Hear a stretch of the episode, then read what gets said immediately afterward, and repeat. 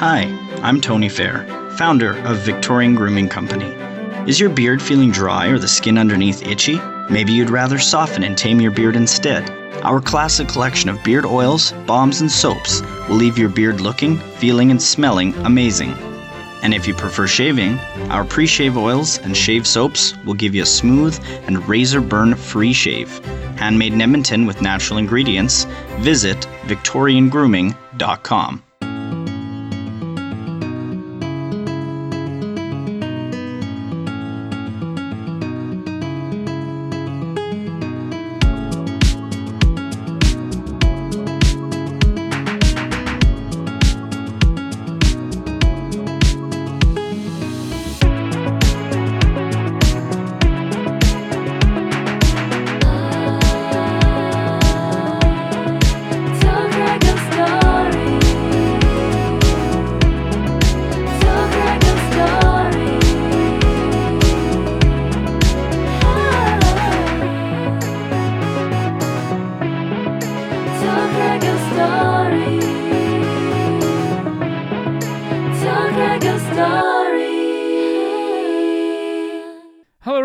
Craig here. Welcome to another edition of the podcast, Tell Craig Your Story.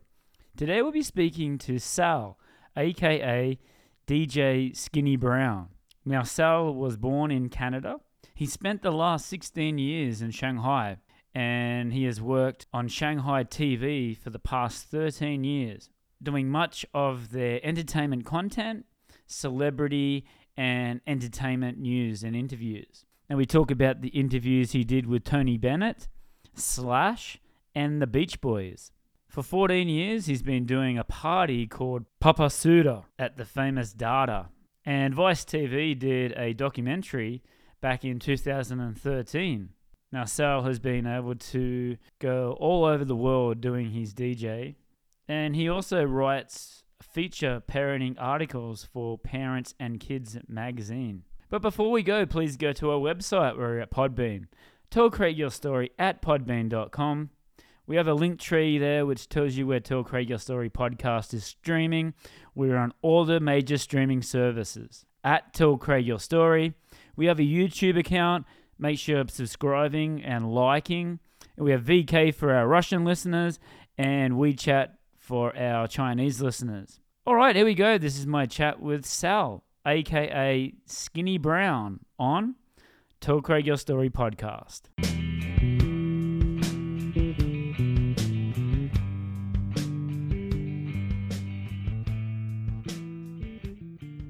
Hey Sal, how you doing today? Pretty good, man. Thanks for having me. No worries. Thanks for your time. First up, your son's a bit of a daredevil. He's had a little bit of an accident. He's, he's, he's doing okay. Yeah, man, he's doing all right. He was skateboarding, hit the kicker pretty fast, landed hard, fractured his foot. So Oh, he's kind of bummed out. That was like his entire holiday, which kind of sucked. Ah, It was also like my entire holiday, which kind of sucked because it was just like chilling at home, like something like butlering for like a small child the entire past week. Just like Right. he can't move, like he's immobile, so he's like you got to get him stuff all the time, and like know he's not trying to be like a dick about it. He's like a pretty nice dude, but kids by nature they need a lot of stuff. So just like, can I have that? Like, can you get that for me? So you, you can't really sit down and chill, you know. Yeah, I tried to watch like I tried to watch TV and it was just like up every five minutes. Like, here's water, buddy. Oh, here's yours nuts you required. Like, here's like And here's how- that, like fruit bar you wanted. how old is he now? He's nine. He's nine years old. Yeah. Oh, getting into that almost teenage. Uh, Yeah, years to go. Yeah, and all of his friends are like 25 to 35 year old maniacs. So he's got a bit of an attitude. Yeah, so he's kind of you know he skates. It was cool. He bailed pretty hard. He was in the hospital, and then um, all the dudes from the skate shop, they're all a bunch of like 25, you know, 27 year olds.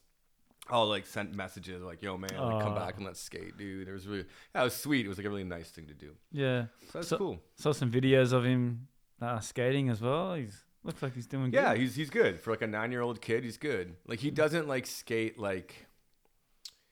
Like he's like a lot of the dudes here who skate like on the on the local teams here, kind of like they take it more like gymnastics. They do it like drills and stuff, and they're kind of, you know, they're almost like robotic. They're really really good, but they kind of go straight lines. They hit it hard, and it's just very super ultra clean. Yeah. So he's like uh, got a bit of like he's more street. He's got more style, a bit more flow in the way he moves. Did you skateboard? Yeah, I love skateboarding. man. Yeah? I love. I can't anymore. I mashed up my knee like a like two years ago in a scooter accident, man. Because that that happens, you know. Yeah. You've been here long enough, you're gonna get hit by a car. That's Oh, yeah. like, that's just like inevitable. you know, it's a matter of time. But as a result, I can't skate as much. So sometimes I still skate with them. Hmm. Did you do it amateurly or professionally or? No, no, I was never that good. I just Huh. skate. I just is like a- love skateboarding. It's the coolest sport, man. Like Yeah. the physics, the physics and the math are just like insane. Yeah. It's a rolling piece of wood, man. If you're like, like if anyone was to tell you, like, hey, I have this rolling piece of wood at home, and I like kicked it in 360 degrees both ways on a handrail down 12 stairs and like got back on it, you'd be like, that doesn't make any sense, man. Oh, you didn't. That's not true. Like you didn't do that. That's lies, man. That's craziness. But it's it's cool. It's a cool it's a cool sport, and I'm happy he does it. Yeah, that's awesome. Just before we come here, yeah, had a little adventure trying to get here. Oh yeah, man. Tried to come to your home. I went to I went to the address which you gave me, which was not which was this, which was not you. Not my address. Yeah, I went I went to building 25 and apartment 102, walked on in and some dude with like a saw, just like sawing. I don't know what he was sawing. I think it was like the legs off a chair or like a bucket or something. But he, had a saw and he was like, "Why are you in my house?" And I was like, "I this is n- I I'm here to see a friend. This is is this not the address?" Like Yeah. like this is not building 25, apartment 102. And he's like, "Yes, it is. I live here." And I'm like, "Oh, okay then." That's what happens when you can't read Chinese and you just send an uh, like, where am I? Okay, I'm here.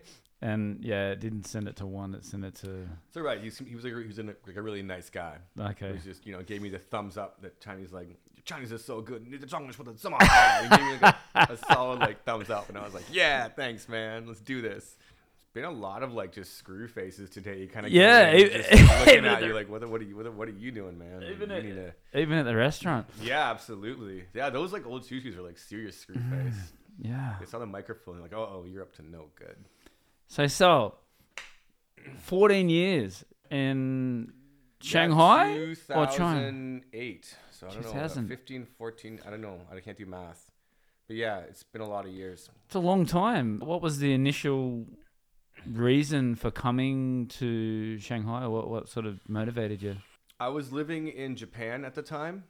I'd, ah. I'd, I'd, I'd, come, I'd go. I'd moved from Australia to Japan. I'd been in Japan. I was living in Japan for a year. You said you lived in Australia as well. Yeah, I lived in Australia for like a year, and I really liked it. I was like Whereabouts? a- in a small town called Lismore. Oh right. Yeah, big up Lismore, man. Mullumbimby, the Channon, large up, big up, big up, like New South There you Wales. go. Yeah. What a small world. I, I, well, I'm from Newcastle. Lismore is probably like a. Oh, It's. Uh, I drove my car there. It was like a I don't ten know. or twelve hour Yeah. drive. It was a mission, yeah. but it was cool. It was like I like that neighborhood, man. It's just like macadamia farms and avocados and like hippies, man. Serious, serious hippies out that way. yes, the farm. But I'm, I'm gonna retire out there, man. That's my plan. I love. I loved it out there. I was working at a record store. yeah, right. We are like 20 minutes, maybe a 20 minute drive from Byron Bay, from Nimbin, from There you go. the Channon. Not even Channon, the Channon. Like, Were you doing DJing in Australia as well? uh, I was for a minute, and then um, I needed to like stay longer. I didn't want to like pick fruit or nothing, so I got a teaching degree. Right. So I went and like there was, it was the easiest way. It was like a one year degree. It was super chill. I didn't even really go to classes to be honest. It was I don't know, I just paid for it and then I occasionally went to some classes and they gave me a teaching degree. So I have a teaching degree now. There you go. But it gave me a chance to like live in Australia for like a year and I guess a year and a half. I loved it, man. It was Yeah. super chill out there, dude. When I moved into my apartment, the dude, like the landlord, I remember he he was like he was he was like, look, man, I can't do a good. He was like, look, mate, there's a python on the ceiling. I can get him out for you. But if I do, you'll have rats. And I'm like, well, I don't want rats. and then like he straight up like, yeah. So the python was there, but I never really saw him. I just saw like a piece of him like go through this like little kind of really crappy ceiling boards. One was broken, like a little hole, and you just see like a part of his body go through it. Wow. But yeah, it was um, it was cool. Flying foxes, man. You know, like a fox with wings. It's Yeah. huge. It's like a dog with wings, man. Yeah. That's a real thing. People don't believe me when I tell them. I'm like, it's not a bat. It's a flying fox, man. It looks like a fox with wings. It's huge. It's like it's massive, and they go in flocks, man. Yeah. It's not like one or two of them. You know, it's a ton of them. Oh yeah. And they, if you have like a fruit tree, they chill in your fruit tree and they crap on the hood of your car and rust it out. It's like, a, it's, dude, it's sort of like that's monster shit, man. Like, it's crap can rust your car. Like that's madness if you think about that. You know, Yeah. brown snakes and insects. Yeah. And did you see some shows there in Byron Bay? Yeah, I saw tons. I was DJing with uh, Kora. They're like a band from New Zealand, like a kind of metal reggae band. I played with Fat Freddy's Drop. They came down and played a show. Pretty much like anything reggae related for like that entire year. I just I played all their shows. So like the only guy with like reggae. Right. So like like proper Jamaican reggae. So they were like come through and play some reggae. But yeah, I did a ton of stuff at the Beach Hotel, and uh, I was playing at La La Land, some more houseier stuff Right. which was super fun. Yeah, it was Yeah. nice, man. I really, really enjoyed Mm. Australia. That was like the year two. That was 2007. So I don't know. I'm not sure. Or 2006. Sorry. So I don't know. I heard it, Byron's a bit different now. Very touristy. Yeah, there used to be like tons of bands would just come through. Yes. Like amateur bands would just be playing like Well, every that's- weekend. They're still doing the big festivals there, from what I what I see, like blues festivals and jazz festivals, and I mean, Brisbane's cool too, man. I like Brisbane. Yeah. Brisbane's dope. yeah, it's very close to the border there. I liked Australia. Hmm. A tiny bit racist, but like fun racist. So I was like okay with that. Like a joking. No, no, like No? like just so Serious? silly. Uh, Like, there's like a lot of like refugees and stuff down there. So like the, I remember like I was walking through this like parking lot like 4 a.m. after playing some gig in like Lismore. These dudes were like, "Hey, Darky, go back to Uganda." Was it Uganda? Go back to Uganda. I'm like, no, like no way. Word, like we're really, like come on, no, like I'm like you know you can't be mad at that. You can't even be angry. Like, hey, Darky, go back to Uganda. I'm like, oh, dude, you made my night, man. I'm in. Thank you, man. Thank you. well, you just said that they're very ed- they're very well educated, but then you've got some that are Yeah. not so educated. Yeah, I guess they're still gonna. I mean, if you're at the bar at 4 a.m. in Lismore, that's it's true. not like a you know there. It, it gets to a point where it's it's not super chill. not too many low lawyers or doctors. But it was still like super fun, man. Like, Yeah. It was like super fun. I loved it. People were like lovely, and you know they were really nice. And and 90% of the people were like just gems. Yeah. absolutely awesome people. Yeah, very chill. And I relate that back to Canadian people as well and Canada in general. I've been there. I went there a couple months ago. Just a great vibe. Very, yeah, you, were, very you, chill. you were in Canada. I went to Montreal Uh, Montreal's wicked, first time. Yeah. It's such an underrated city. yeah. And really just loved the chilled atmosphere. And they'd start speaking in French. And then I'd go, Oh, can I get that from the menu? Oh, yeah, sure. No problem. Yeah, like Uh, immediately. It's it's- like completely bilingual. Yeah. That city's so underrated, man. That city, like, if you have got like a new idea, like art, music, like intellectual, literature, whatever, fashion, design, like that city just supports. Yeah. that right. city's so dope, man. There's so much music and like art and vibes. It's like every corner, every piece of that city's got vibes. And I always see like the Montreal like uh, comedy. Everyone uh, don't Oh, that's have like sure, the big com- scene. Yeah, yeah, yeah, comedy show. Yeah, I actually saw Jerry Seinfeld there. It was Oh, no ama- way. amazing. How was he? Was he good? Oh, incredible. Yeah, yeah, That's yeah. sick. Just one of those things that you want to tick off the list. Greatest. Yeah, he's he's dude's a legend. So funny. That's dope. You saw him in Montreal. Yeah, that, that city's amazing, man. So when you left Australia, you went to living in Japan for a year, Japan. 2007. Um, I went on holiday, Thailand, and then my plane stopped on the way back in Shanghai. I was sitting next to this Italian guy, and he brought me over to um, like he this Italian guy like lived in Shanghai. I had a 10 hour layover. He's like, look, man, it was like 10. It was like 10 a.m. I had the whole night. Or sorry, it's 10 p.m. I had the whole night. And he was like, man, come out. So he brought me this like little bar called Logo, like back in the day, like this was like one of the first bars, like first underground spots in like Shanghai that mm. really like existed. It did there was nothing before that, you know. yeah. It was season logo. I went there, and it was reggae. You know, they're playing reggae, which is like what I play. I was like, no way. So Yeah, like, I was like, yo, man, if you have your stuff, and back then like I got it was CDs, so I had of my C book of CDs, and you know, played a set, you know, during my layover, and it was awesome, and I loved it, and I just never got back on the plane. I had a 72 hour like transit visa. You know, I went back. Uh, or, um, the guy who ran that place, I'm, I'm not gonna say his name. He's a legend. He runs a bunch of spots. He was like, um, you know, he helped me get a tourist visa, and then I stayed and I found work, and I just never got back on the plane Yeah. you know, I kept post, I kept telling my my work, and they were. I, mean, I was working, like, working at a bar in Japan, so they were pretty chill about it. But I was still like, look, I'm not gonna be back. They're a little bit pissed off about it, but we're still friends. Yeah. But I never got back on the plane, and that was like 15 years ago, I guess. Wow. Yeah, and that was it. The people that I've interviewed that are musicians here or have been musicians at that stage said it was like the Wild West, and it Yeah. was such a good vibe musically. So, uh, your Yeah. opinion? What what was the vibe like there? I mean, it was a really cool situation for like a number of reasons. Like 2008 was the Olympics, and 2010 was the World Expo. So like you had this huge influx of like like talented expats coming into the city just to help with stuff, just to consult and help build and you know to I mean China was still kind of young at the time. It was, it was the first time China was like, "Hey world, look at me." So like a lot of people from all over the world were coming in who were like consultants and like artists and designers and you just had this really cool eclectic crowd of like Laowais and they're all kind of just centered in one area. They're all downtown. Whether that be in the French concession or in Jing'an. And it was just this really cool talent pool. So you had these guys like making bands and DJs coming in. And also, you know, with people coming in, you always had shows. You know, Yes. the licenses were um, a little bit simpler back then. Uh, so it was just, you know, you Mercedes Benz Arena was getting like Metallica and Yeah, you know, and like I don't know who else played. There's there's a, there's tons. There, there was just tons of people. Tony Bennett, Nile Rodgers, yeah, uh, ABBA, and where ABBA came. There was like Broadway musicals. Like it was just this really like anything could happen. You know, if you had the will to do it, Shanghai would facilitate that. Just because that was their like, I guess like, hey, look at me moment. yeah. So um, yeah, it was cool for nightlife. It just meant a lot of diversity, a lot of music, and, and a lot of like. I, I guess it was kind of like left to its own devices. Hmm. They're kind of like, do just do you, go and do you, whatever. We don't really care. Just do your stuff.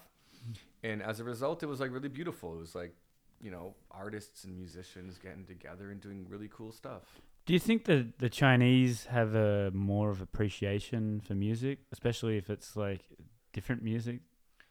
I mean, it's it was different. Like like I think back then it was fundamentally like Laowai. It was like all of those clubs were like Mm. foreign driven. Right. Everyone coming through is foreign driven. China was still kind of building up its like kind of underground scene. Like when it comes to like house and techno DJs or Mm. reggae DJs or like um, dub or drum and bass or whatever. It was like mostly like back then it was like all Laowais, which is changed now, which is really cool. So yeah, I mean, I think that was kind of the introduction. Introduction. I think before, I mean, I got there 2008. Before that, there was a few dudes. There were some like legendary dudes, you know, Mm. legends, and I won't drop their names in, but there was like four or five guys, DJs, techno DJs, house DJs, who were like, you know, legends Huge. Yeah. who were like, you know, who kind of brought that stuff to Shanghai. And then there's some Hong Kong guys who are really good DJs and stuff. And Yeah. And these guys were kind of like the, I guess, the forefront, the beginning. And then once the Olympics and World Expo came, you had a bunch more Laowais come through, and that diversified. And then um, once I think around 2018, it kind of just switched over. It was it, it became more China China centrist. Chinese had learned. I mean, that, that's you know, ten years is a generation. Yeah. So like uh, Chinese younger Chinese kids had come up hearing it. Now they wanted to make it Right. do it themselves, and they did, and they did great. And a lot of the older guys were getting old and had families and had kids, and like the Laowai dudes kind of either left or settled down, Mm. and it became more of like a China centric scene, which is super dope. is super Yeah. cool. So now it's because it is China, you know, like Chinese people are doing cool stuff in China, which is like cool. You look at clubs like All or even Dada, I don't even sees now, and even some of the bands that are playing, and they're mostly like Chinese dudes, and they're Yeah. just doing like really cool stuff, and they're getting a lot of recognition for it. So that's dope. When did you started DJing, and then did you have to change the way that you did your performance when you come to China? No, I just did different stuff. Like I was DJing, I guess it was a, a bunch of randomness, and I got into reggae in Japan um, because Japan's got like a huge reggae scene. And I think That's interesting. Yeah, that that's like that's it's Japan is like the second biggest reggae scene outside of like Kingston, Jamaica. It's like Yokohama. Like big up, Wow. like Mighty Crown. Like big up Mighty Crown. Mighty Crowns like was sound system champion. They won some of the biggest reggae competitions like three years in a row. Those Mm. DJs are insane. They're th- that, reggae is a whole different thing. Like reggae, if you want to learn about reggae, go on YouTube and just type in like Sound Clash, and you can type in Mighty Crown there from Japan. You can watch them in Jamaica clashing like some Yeah, pretty right. heavy sound systems and just destroying. Like they're Wow. they're strong. Is that where you stayed, Yokohama? Yeah, yeah. What was that like? Because uh, like people that I met there, they said, "Oh, just go down there only if you've got a spare time." Yeah, like, I mean, I, I was there when I was young as well for quite some time. So I think I spent about six years in Japan collectively. Mm. So like I, I'm I have a I, I mean I feel like I have a connection. Like I speak pretty good Japanese. You know, my I can read and write reasonably well. My kanji kind of sucks now. It's been a while, and I still maintain it. You know, I have like Japanese friends. I still try to maintain it. Mm. But um, it was cool. I was living in like Enoshima, which is like the biggest kind of beach outside of Tokyo. It's like the it's like the beach to go to. It's like where the surfers hang. It's like Right. beach bars in the summer. It's the center of like reggae. It's uh, for Japan. It's like um, Enoshima, Yokohama Bay, Fujisawa. It's it's a it's a dope spot to be. Like it's Yeah. super chill, man. It's just it's just it's Japan, but it's way more laid back. And bringing that style to to Shanghai, did it take a while for the to the fans to get into it? I mean, I, I didn't like. I started at logo, Mm. like the first logo on Xingfu, not Xingfulu and Pan, or not Xingfulu and Pingbulu, but Xingfulu and Fahuazhen. That was the very first one. Right. I started there and it was already a reggae night. Mm. Um, I had just taken over. The two guys who were running it previously had moved and um, started Shelter, Right. and they were like they're legends too. Like big up those guys, man. Like I won't put names in because I don't know if they want that, but big up those dudes. Like the Shelter guys are legends. Yes. Um, so there was a space for me. It was just, it's just such a coincidence. You know, I rolled down. The guy was, I was was was um, Ali, this Italian guy, and uh, he was like, "Look, we need a reggae DJ," and I played, and we we ran that night for two years every Friday, and it was madness. Yeah. Right. It was a rat-filled roach, one singular bathroom, just madness. It was wicked, and um, yeah, we did that for two years until they closed, and Dada opened up, and then I just stopped doing like reggae. I did a night. I started my night Papa Zuda, Yes. which crushes. Like it still crushes. You know, I it took. I love that night. so Um, you're still doing that now, right? yeah, I mean, Dada clo- Dada Shanghai closed, so I don't really have an outlet for just that. But I take it to Beijing every few months, and I do, which is perfect to be honest, because I'm the only DJ, so I'm playing like eight-hour sets. you know? Wow. So like I could do, you know, it used to be every month I'd go in there and kill, and it was, it was sick. But uh, uh, now I could just um, I do it once every once every now and then in Beijing because Dad is there, and Dada's the cu- the club that kind of facilitates it. I can't really do it anywhere else. The music's too. People don't like. They don't get. It. They don't expect it. I know. It's it's a weird. It's hard to explain. It's like all. It's like global. It's like global music but like made for the dance floor, but from like the farthest reach. I don't know. It's like, I guess, like imagine like some kid in like some like 14 year old kid in Senegal or something, Yeah. like in his bedroom making beats on his computer on Fruity Loops or something, or some like outdated system or whatever he's making it on. He puts it on SoundCloud and I find it and I'm like, yo, there's like mad potential in this.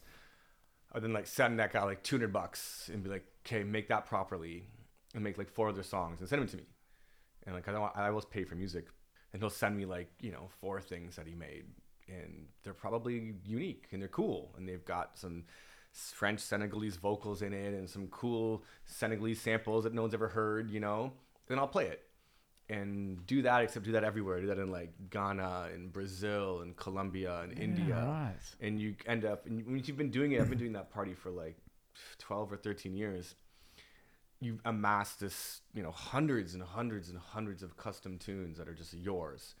They're not really a genre. Someone's like do you play house or techno? I'm like i don't know.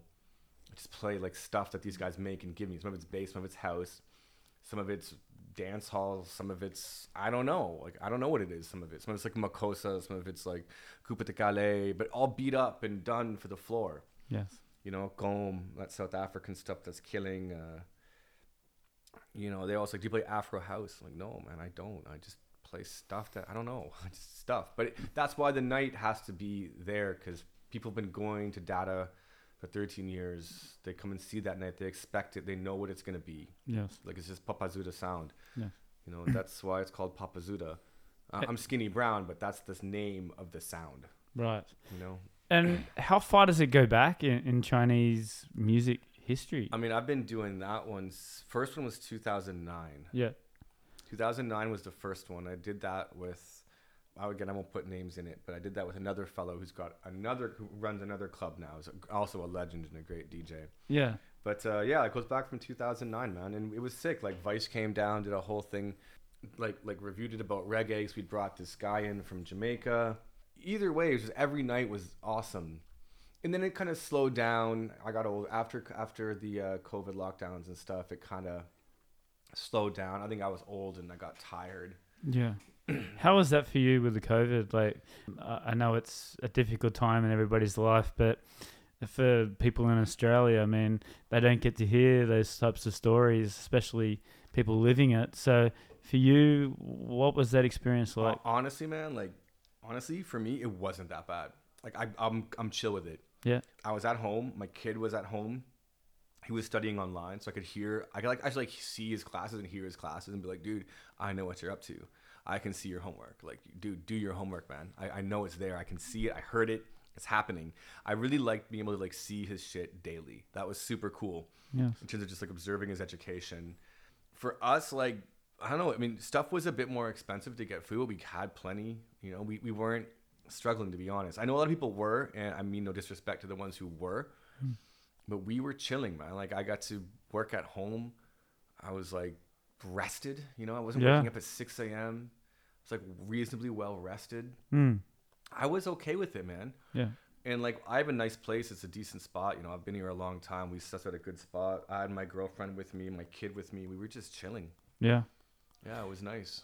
You can do it as a positive and a negative. Like you can be a negative and like get all depressed and lonely, and then you can look at it and say, "Well, hey, these are the things I want to do for the next time. These, okay, I'm going to listen to new music, read a read a book that I haven't." you know, I had just before that, I had ordered. I've never really produced much. I don't really make my own music, Hmm. right?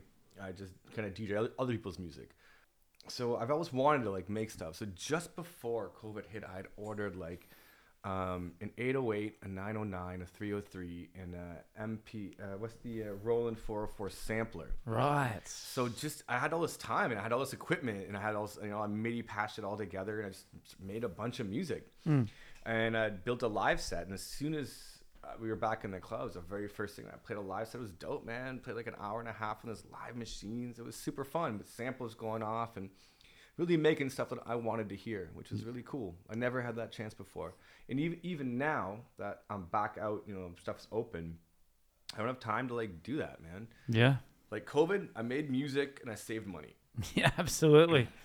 It was very cool to have that look at your bank balance and go, "Oh, Yeah, like oh, yeah, wait a minute, oh damn, you know, it wasn't bad. Like, I, you know, and I, and, and I got rest. I got rest. I Yes. saved money and I made a ton of music. well, there you go." Yeah. Yeah, I, I was actually okay with it. Yeah. And switching topics, I do believe you've also, while you've been here, you've been on uh, TV as well.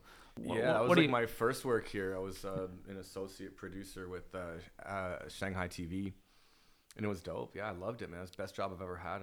How did you get involved with that? Like, Honestly, was- man, I just put up, I just submitted my resume.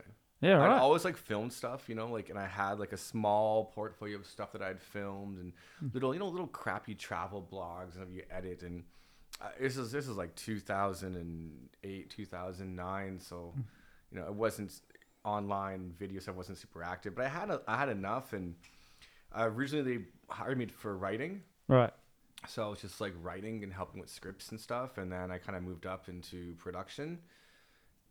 I ended up in like entertainment, just doing all their like entertainment news and stuff, and it was the best Wow. job ever, man. I loved it, and I saw everyone there was lovely, was great. I really, really enjoyed it. Were you on air or just I behind the was for a bit, but I'm a terrible host. Like I tried, like I never like I never knew like where to put my hands. I was like super awkward and stiff. I wasn't a good host, but I I was on TV for a bunch, like a whole bunch of stuff back in the day with City Beat. Right. Yeah, it was dope, man. It broke my heart to quit that job. You know, honestly, I loved it. What was the reason behind it, if you don't mind me asking? For quitting, Yeah. I mean, my kid had to go to school, Right. and he had, like international schools are expensive. So the international school offered me a job, and they're like, "Look, it was like the devil's contract, you know. You know, like when they like just you sign your name in blood with like a quill. And like, that's what it was. It, it was break like every like stroke of that of that pen broke my heart. because I was just like, yeah. So I they'd give my kid free tuition, man. So I went and I taught at a school, which I'm currently doing. So I'm like, yeah, I'm doing that. I'm still working with them. I still like. I never wanted to leave media because I want to like go back and do it eventually, right? Like when I leave China, my kid doesn't have to go to international school. You know, I don't have to pay like insane tuition. Then I want to be back in media, so I'm hmm. still still working with the TV station now, like almost Right. daily, like doing something just to keep keep my hand in that. Like editing, did you say? Yeah, sometimes editing, sometimes scripts, and like I know all the reporters there, and they're lit- they're lovely. Like I, re- they, they know me, and I know them. They're really nice people, and like entertainment stuff is fun, man. Yeah. Honestly, it's just it's chill and it's fun, and you know, and the deadlines are chill, and it's just.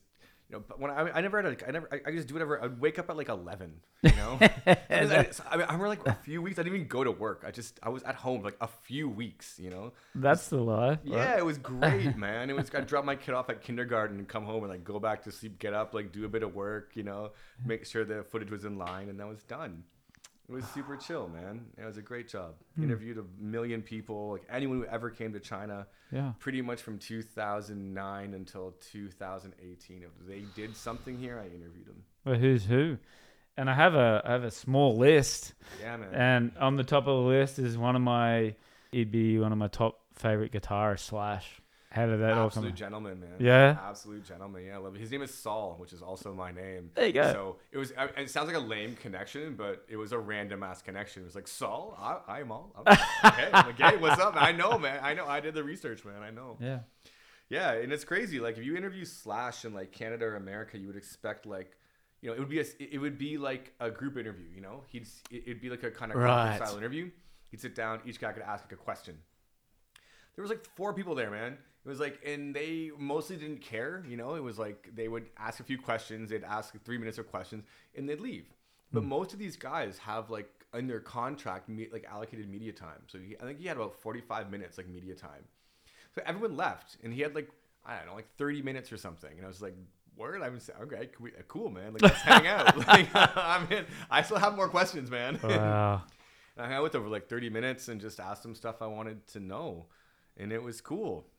You know, I didn't know he was neighbors with Mr. Rogers. You know, I didn't. Oh, yeah, I right. didn't know that. I did not know that. Now I know that. But uh, it was cool, and he told me like a bunch of stuff that was like kind of off record too, which I won't get into. Yeah. But uh, it was really nice. I met him once in San Francisco, and you know how you meet your heroes. You've done a bunch of interviews yourself, and you go in and, and you go, okay, just a normal person. But I don't know just about him. He had his top hat on he when I met him. He looked like Slash. He had the sunglasses. He just had that rock, and it's like, yeah. like- holy shit. Yeah, for real. yeah, I think that's one of the first times I was like starstruck with someone. I was like, oh my god, like dude, You fit Like, the whole.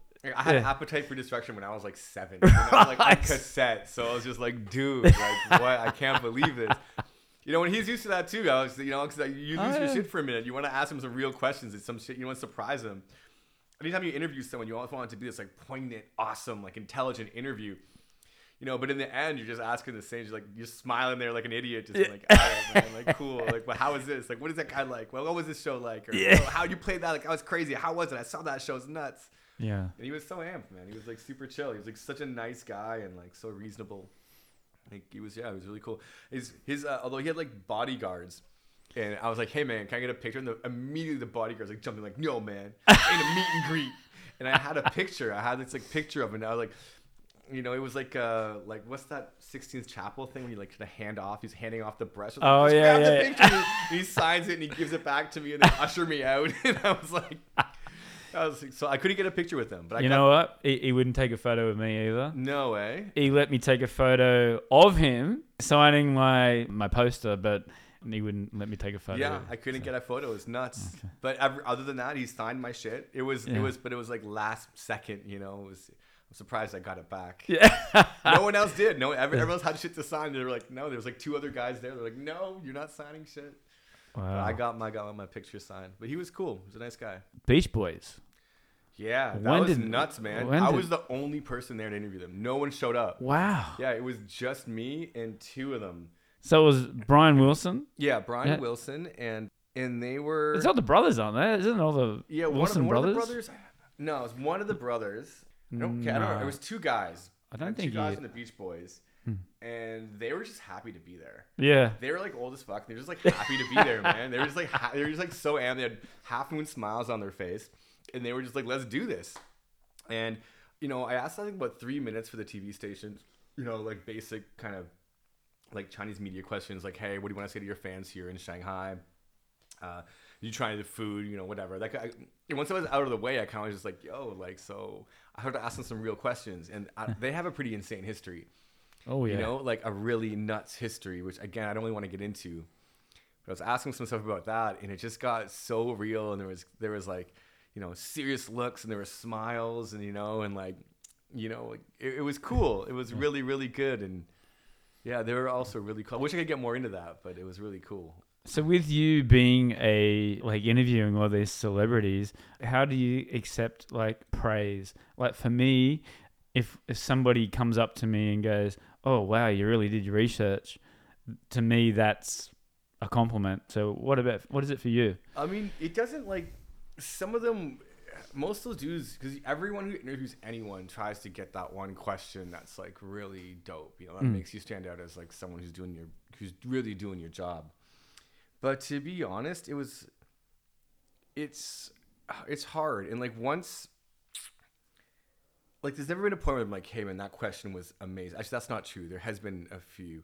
There has been a, a, a, one one or two times, but usually it's just like they kind of just stop and mm. like like think about the question and like wait what like like oh shit i wasn't ready for that Yeah. you know and then they kind of but a lot of their stuff i was talking it was so chill because i wasn't going to use most of it anyways and they were just old dudes who wanted to talk those old guys man they just want to talk Oh yeah. and Shanghai at that time was bringing in a lot of older generation dudes, hmm. and they just wanted to talk. I didn't have to ask that much. I asked a few questions about some of their stuff back in Hollywood, and some of their like party days, if you know what I mean. And they just let go, Yeah. Right. and they're just you know, they went on for like you know five ten minutes, and they're both kind of jumping in like, no man, that's not that's not how it happened, you know. And I was like, cool. I just sat back and listened. I was like, man, this is the coolest thing. Yeah. Because ultimately, when you're talking to dudes like that, you really just want to listen. Yeah. Yeah. Exactly. Is there one that didn't go very well? Andre Bocelli. Like Andre Bocelli didn't go well. Not on me. It wasn't my bad. But Andre Bocelli is like like deep blind, man. Like he's blind as fuck. So like, you know, like you gotta know that when you go and you talk to Andre Bocelli. Like he's blind. That's common knowledge. Like this dude is blind. Like he's in a, he's in a, he's a legend. You know, give him the respect. You know, and like I was like, man, I was like, hey, Andre, Mr. Andre Bocelli's what an honor. Like you know, I, I, he's a, he's a fucking legend Yeah. and my cameraman would kept every every minute was like, "Yo, uh, can you please, sir? Can you look at the camera? Can you look at the camera? Yo, man, he can't look at the camera, man. He is blind, man. Leave him be. He can't look at the camera. It didn't. It didn't happen like once or twice. It happened like five times. And Andre Bocelli was just like, he's left. He was like, I'm like, I am so sorry, sir. I'm so sorry. I'm so so sorry. Like I I couldn't even get the apology out. You know, it was gone. I was like, fuck. How did you know, come out Andre Bocelli like that, man? Like, Oh, oh my god! God. Look at you. Can you look at the? Please, please look here. Look here. Just the face. The face. he Eye gave- contact, come on. The face he gave me on that. Just this expression on his face. I was like, fuck. I was like, but you know, I felt like a piece of shit after that one. But you know, we, I got some questions in, and he was dope. Yeah. He was dope. I was like, "What do you listen to at home?" And he's like, "I listen to like he listens to like fusion, hmm. like fusion opera pop. Yeah. Right. You know, it's not even. It's not like you know, like when they put like beats onto opera. He's like, That's Oh, wow. I just imagine him, going, you know, bumping his head in his. He probably drives like an X class Ferrari or something. Again, blind. He probably does not drive. Fuck. Wow. There's a bunch of them that I want to talk Hon- about. honestly, like Tony, Tony Bennett was cool. Tony Bennett was super dope because he just talked about like, like back in the day. He was talking about like, um, like he was still young, coming up and like Sammy Davis, Like the and ma- Frank Sinatra. He mafia was- sort of. it- Well, he was kicking it with like Frank Sinatra Jr. and stuff, but like senior, you're telling me stories like how Sammy Davis, like they w- no one would go on stage in Manhattan if they wouldn't let Sammy Davis like open. wow. Sammy Davis open, he Yeah, was saying yeah. he was saying all this shit like like Sammy Davis was like too uh too black for Manhattan but too white for Harlem. Like he couldn't go to Harlem and play. Like if Sammy Davis came to Harlem, they were just like jo- like Joker, like get out of here. Because of the blood. The, Yeah, they just wouldn't let him. They wouldn't let him in. And then you come to Manhattan, it was the same shit. And the poor guy, just like if it wasn't for his crew like standing up for him, the guy Yeah. didn't have it. He was telling me like the first time he tried to go see Miles Davis, he had like wait in line and didn't get in. They were, he was like, "I'm Tony Bennett. Like, we don't care. You came and went to Harlem to try to go see Miles Davis. Like, we don't care who the fuck you are, man. You don't fuck, get who a the ticket. fuck are you, man? Line Like, up." wait in line. It's just Wow. Tony Bennett's waiting in line. So I didn't, didn't even get in. Didn't get in. But I talked to him about like uh, you know there's a lot of um, I think substance abuse back then. He was talking a little bit about that. He really and he was he was like uh, he must have been like 89, 89 years old or something. he like just he was passed away dude. recently, didn't he? Yeah, he got very recently. He just Mm. wanted to talk. You know, he just wanted to like hang out and talk. And he was That's- like a really nice guy. Like there was no one. Again, it was just me and him. We were just sitting on this sofa, and you know, he asked me what I wanted to drink, and he Yeah, asked the woman to very politely asked the woman to come get me a beer, and just a perfect gentleman, Yeah. and just wanted to hang out, and it was it was really nice. Yeah. It was super nice. He was great. You know, he was really like really great too. If you're an interviewer and you're comfortable, you want to come in and you just want to listen to them, they just fall into it. And they, they just, it's been an hour. yeah, You know yeah, exactly. They have to. Someone has to come along. It's usually like the whoever comes along, PR or whatever. They're like, "Yo, let's I get mean? Having them on the show. Yeah. yeah, like we're done. We gotta go. Yeah. it was great. And every time they always give you like media passes so you can watch the shows and you just chill. You know, you're Mm. in the box just chilling or you're backstage chilling. And it's super, super nice, man. So do they tend to be a group thing like like in the US and Canada where it's the whole bunch of media and No, get- it's not. It's like usually like uh, with Tony Bennett, I was the only person. right. Yeah, like with Well, Slash, there was like three guys. Why is that? Is it I just you're that just not enough? huge here. I mean, no one. There, it's a smaller market, I imagine, and it's also less media. You know, Right. you've only got like five or six outlets here that are covering stuff like that. Whereas in the states, you'd have like a bazillion magazines who are like, "Cool, let's go get this interview." Is and that- mo- most of those guys are kind of used to it, and it's cool. It's it's way cooler out here because there's less, because there is like less media. Mm. So you're just hanging out. It's just you and this dude kicking it. Yeah. There was some like I, saw, I remember hanging out with Reverend Run from like Run DMC, and we were just just talking like it was just me and him, you know, for like probably like forty minutes or something, just talking Yeah. about like hip hop, Yeah. like what he's listening to and what he feels, and you know, I remember he had like a stomach ache. He had like he was like he had like bad like diarrhea or whatever that day, so he was like all pissed off. He, he was late for it. He was all bitter when he came up. He's, all, he's he's already like a kind of a cold dude, you know. And I was talking to this dude. He was just telling me he was just like grumpy. He's like, oh man, like man, it was about Bronx, Bronx, man, back then. Oh my god, they fly me around the world, man. I sing the same eight fucking songs. I don't even, even sing anymore, man. I just want to chill out, man. Just find me a nice bathroom and a big screen TV, man. I'm old. and I was just like, all right, man. All right, man. Like, cool. Yeah. But he was chill. Yeah, a lot of the dudes. Nile Rodgers is a legend, man. Big up Nile Rodgers. Mm. Nile Rodgers was like the king of disco. You know, he produced like Diana Ross and Madonna and why am I Turner? Loleatta Holloway Oh. and Donna Summers. Oh wow. You know, he's chic share. He's the baseline for Rapper's Delight. Mm. You know, he was telling me. I remember he told you he was like the first time I heard that he was he was at a, he was at a party. He was like a, like a uh, some some dude's party, and the DJ was playing Rapper's Delight, which is the baseline for Chic Share, which he played. That's his baseline. Mm. And he thought the needle was skipping. He's like, "Why does it keep playing over and over and over?" And he went back and he's like, "What the hell is that?" And it was the white label Ah. for uh, Rapper's Delight. And he was like, "You better put my name on that, shit, man." And they did, and they eventually did. You know, and they eventually did, and he got credit for the bass line. Yeah. Right. It's just nuts, yeah. So, talking about like the way of uh, rap and DJing, where do you see the future of it, especially here in Shanghai? You said that there's more Chinese uh, people doing that. So, what do you? What's in your opinion? What, what's it's the future? Be more, a little, like definitely more commercial. Mm. like, Is that a good uh, thing or a bad thing? It's both. Mm. It leaves less space for the underground, but it makes more money for musicians who, I guess, have the chance to, to get that far. Uh, I think it's going to be a lot more like Singapore, where you're seeing like uh, more clubs and shopping malls. If you are looking at the new ones in Fuxing Park, it's like kind of like Disneyland complexes for clubs, which could be good or could be bad. I mean, it doesn't necessarily mean the music won't be good. A lot of the big clubs around the world have gone that route, have commercialized their clubs. I mean, you look at Berghain and in Berlin, like you can't just walk in there. You know, like most ninety percent of the guys who try to go up there on a weekend aren't going to get in, Yeah. And that's kind of a vibe. It's its own thing now. You know, it also like let's be honest like it's hard to make money if you're underground it's hard to put yourself on the map if you're underground so at least it gives them like a commercial avenue to find some more global success Can you do it amateur and still do that full time, or do you have to have like a? you can but clubs don't really no club D- djing you can't unless you're at a really hi- high-end sphere of djing you're not going to make a ton of money. Right. there's only a few clubs that really pay proper. Big up Dada they're transparent. They always show you what's up and those guys are honest.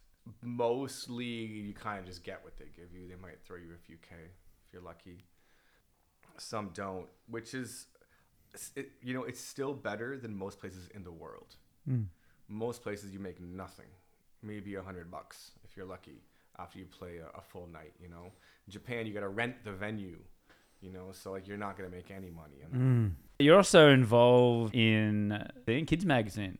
Yeah, yeah. Tell I us a little bit for, about uh, that. Parents and Kids in Shanghai Family. I used to write a column called Deadbeat Dad for Smart Shanghai. That was both like it got some good and bad reviews. But uh, my my that's that's when I was kind of first when I first had my kid. Right. You know, when you're like you know uh, we're dealing with a two year old on your own. Deadbeat Dad was fun as hell. Read that. You're gonna hate it. If you're like, um, yeah, you might hate it, but you might like it as well. I don't know. But the ones I do for parents and kids are like definitely more more kind of matured and more nuanced. And uh, yeah, they're great. It's just about like parenting, really, like the psychological, financial, emotional, social uh, implications um, of parenting and what that is. Like, you know, I love parenting because it is that, man. It's like that. There's five things to it, right? You got the finance, uh, your emotional state, your social state, your psychological state. It's super expensive, super expensive, and it's so competitive.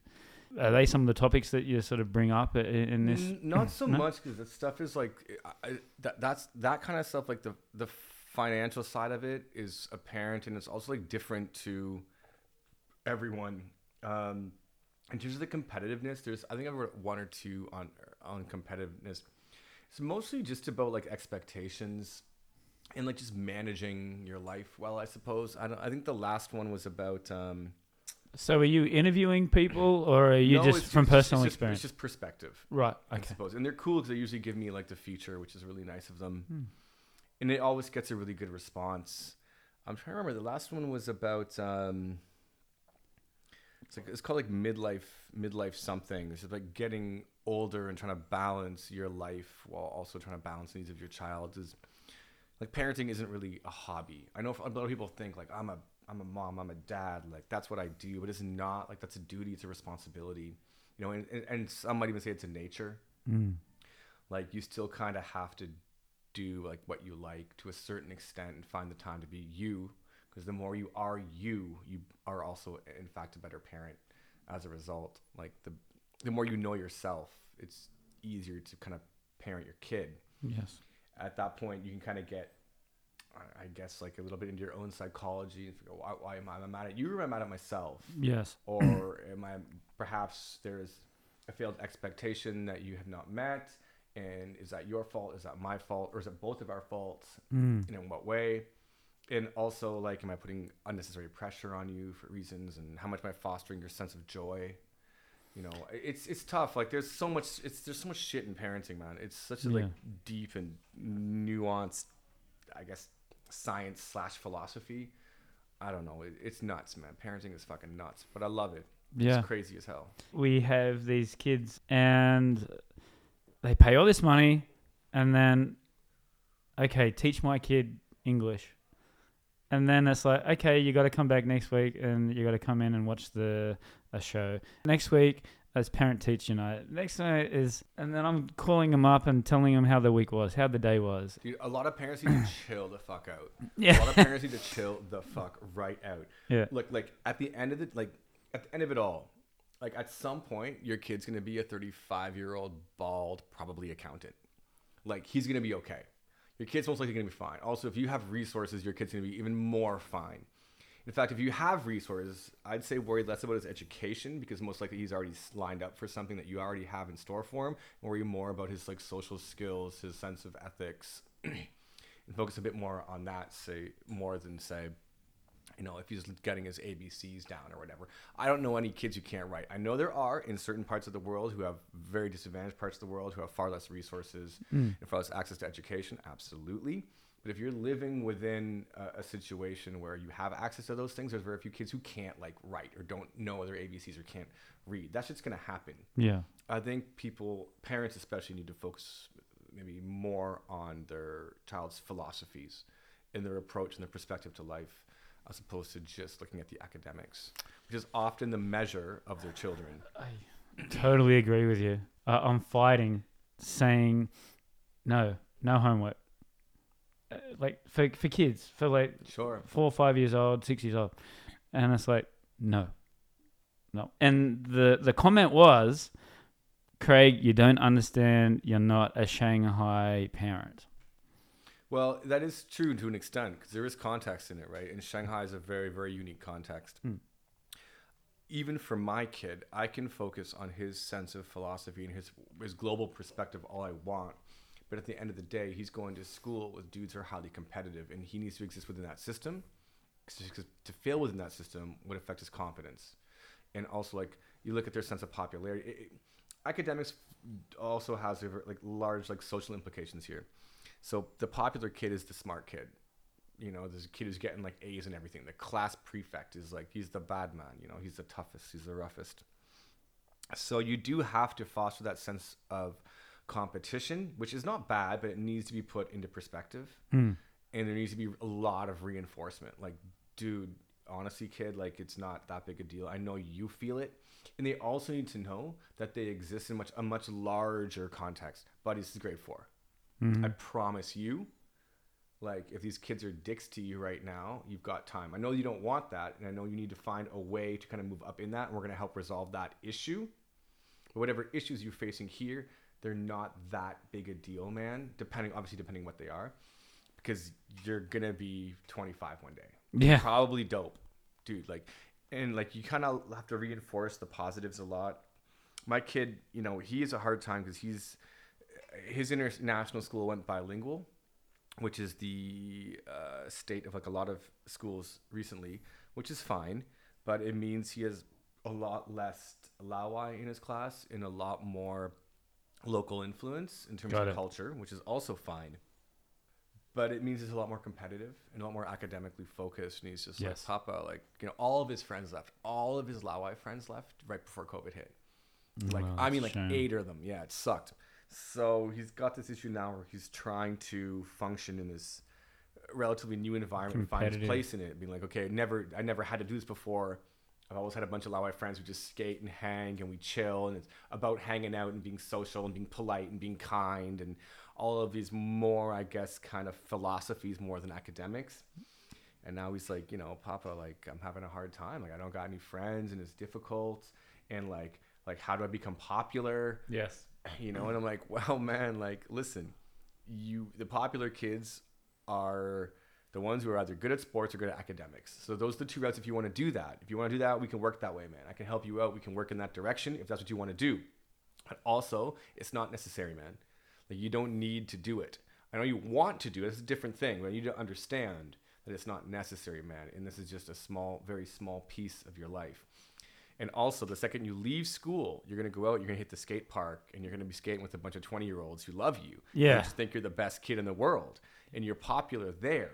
You need to understand there's two different worlds. School isn't everything. Yes. Okay, and that needs to be like uh, a line that's been drawn. Like there is school Understood. life and there's outside life. For many of the kids who go to school, is just school is life, all life. Yes.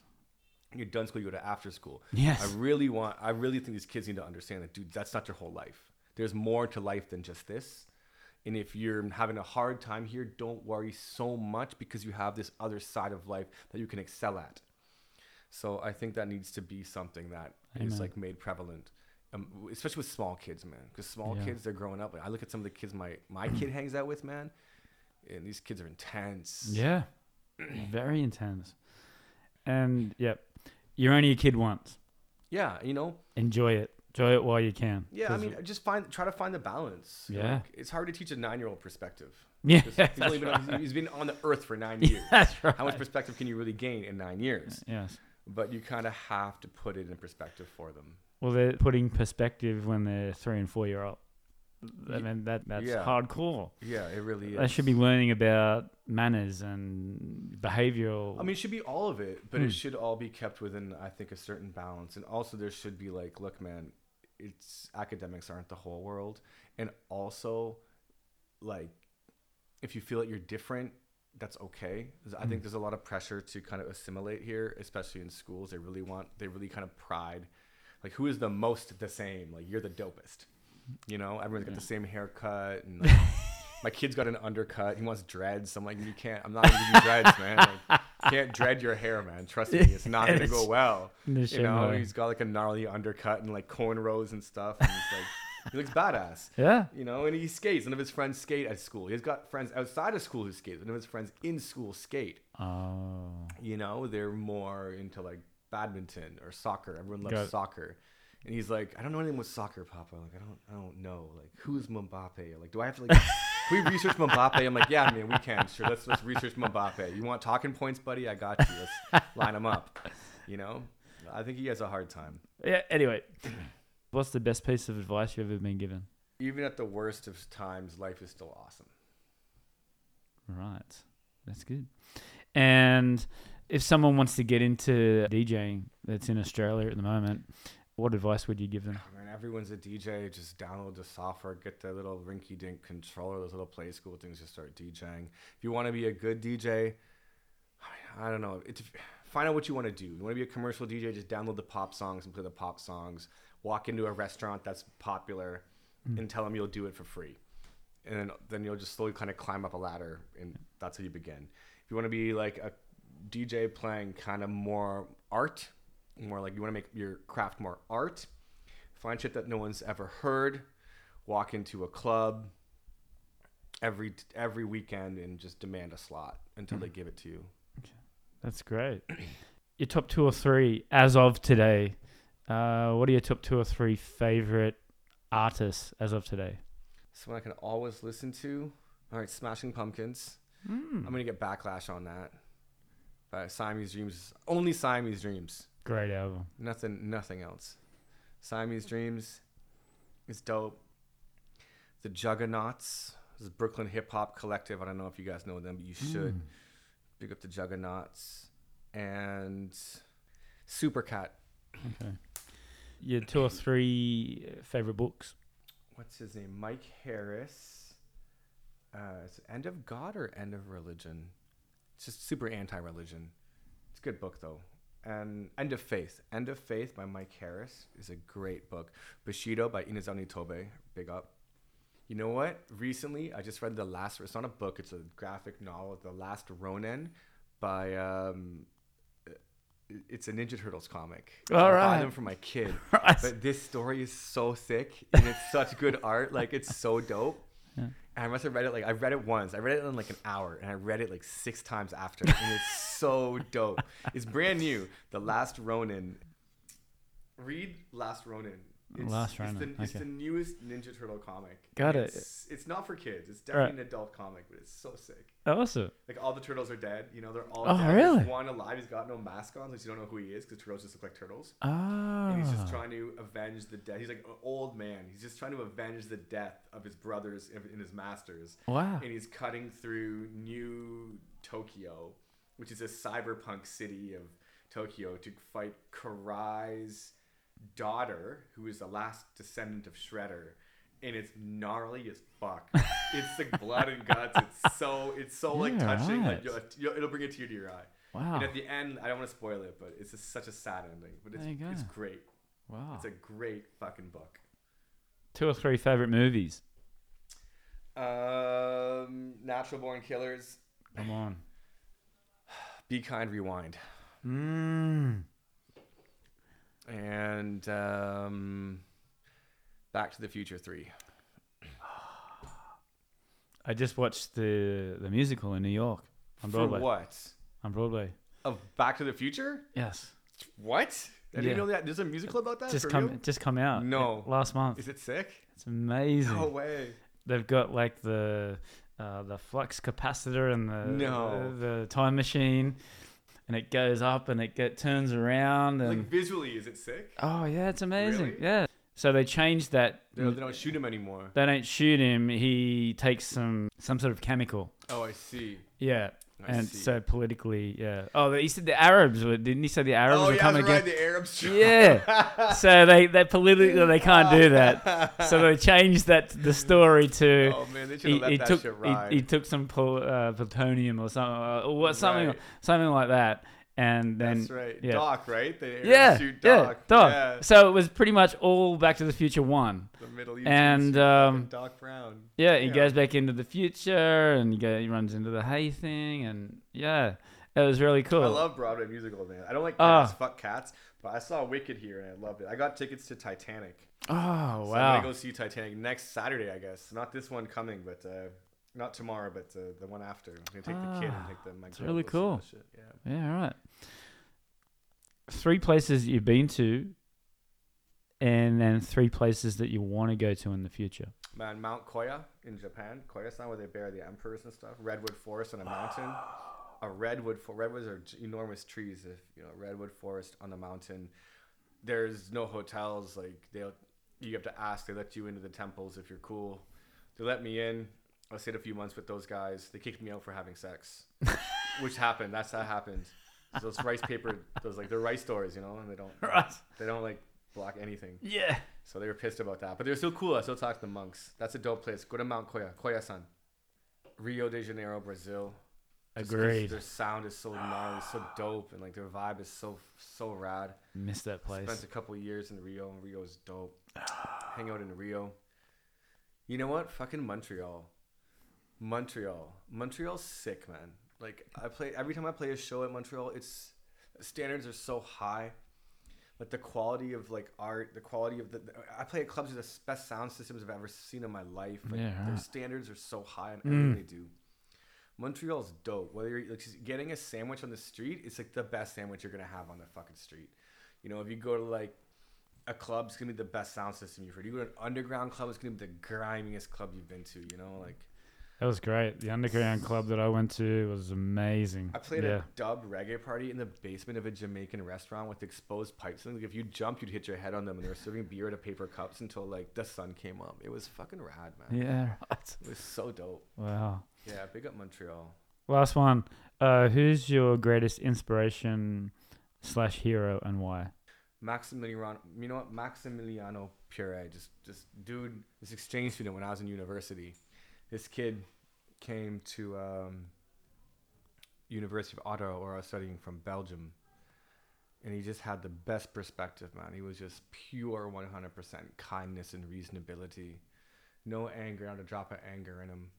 And I spent a year hanging out with this dude, and it had a, I think, a large effect on how I function with the world now and how I like maximize my sense of kindness uh, as best I can. You know, try to not step away from like hate and anger. And you know, it's sometimes that's hard. And just be like a nice person. Mm. You know, just like a nice. Try just try to be like a nice person Yes. at least. You know.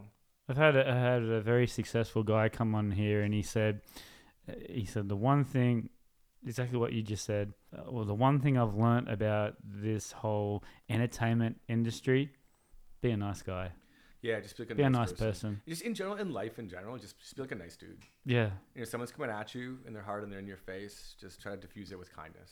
yeah, You know, there's generally no reasons for violence or hate or anger. Anger's a fuck. Anger's like rough, man. Like anger's a, anger's a tough one. If you can avoid anger, I would just like avoid anger. Just everyone avoid it. gets it, but there's ways to deal with it, right? Yeah, a hundred percent. I got my kids got that like because my kid's sick at that Mm. about just like dealing with his anger in very positive ways and coming out with kindness like on top. He's got That's that. a good trait to have yeah, so that's something young. we definitely emphasize in our household. Yeah. So great way to finish All right, it. Big up, Thank you man. so much, Thank mate. you, Craig. I Thank you. appreciate it, man. 大家好，I'm Bella from Bella Simple Chinese School. If you are a beginner, intermediate, advanced, looking for HSK study, business Chinese, or simply want to improve your everyday communication, I'm the teacher for you. Come and join me for a free travel class at Bala Simple Chinese School.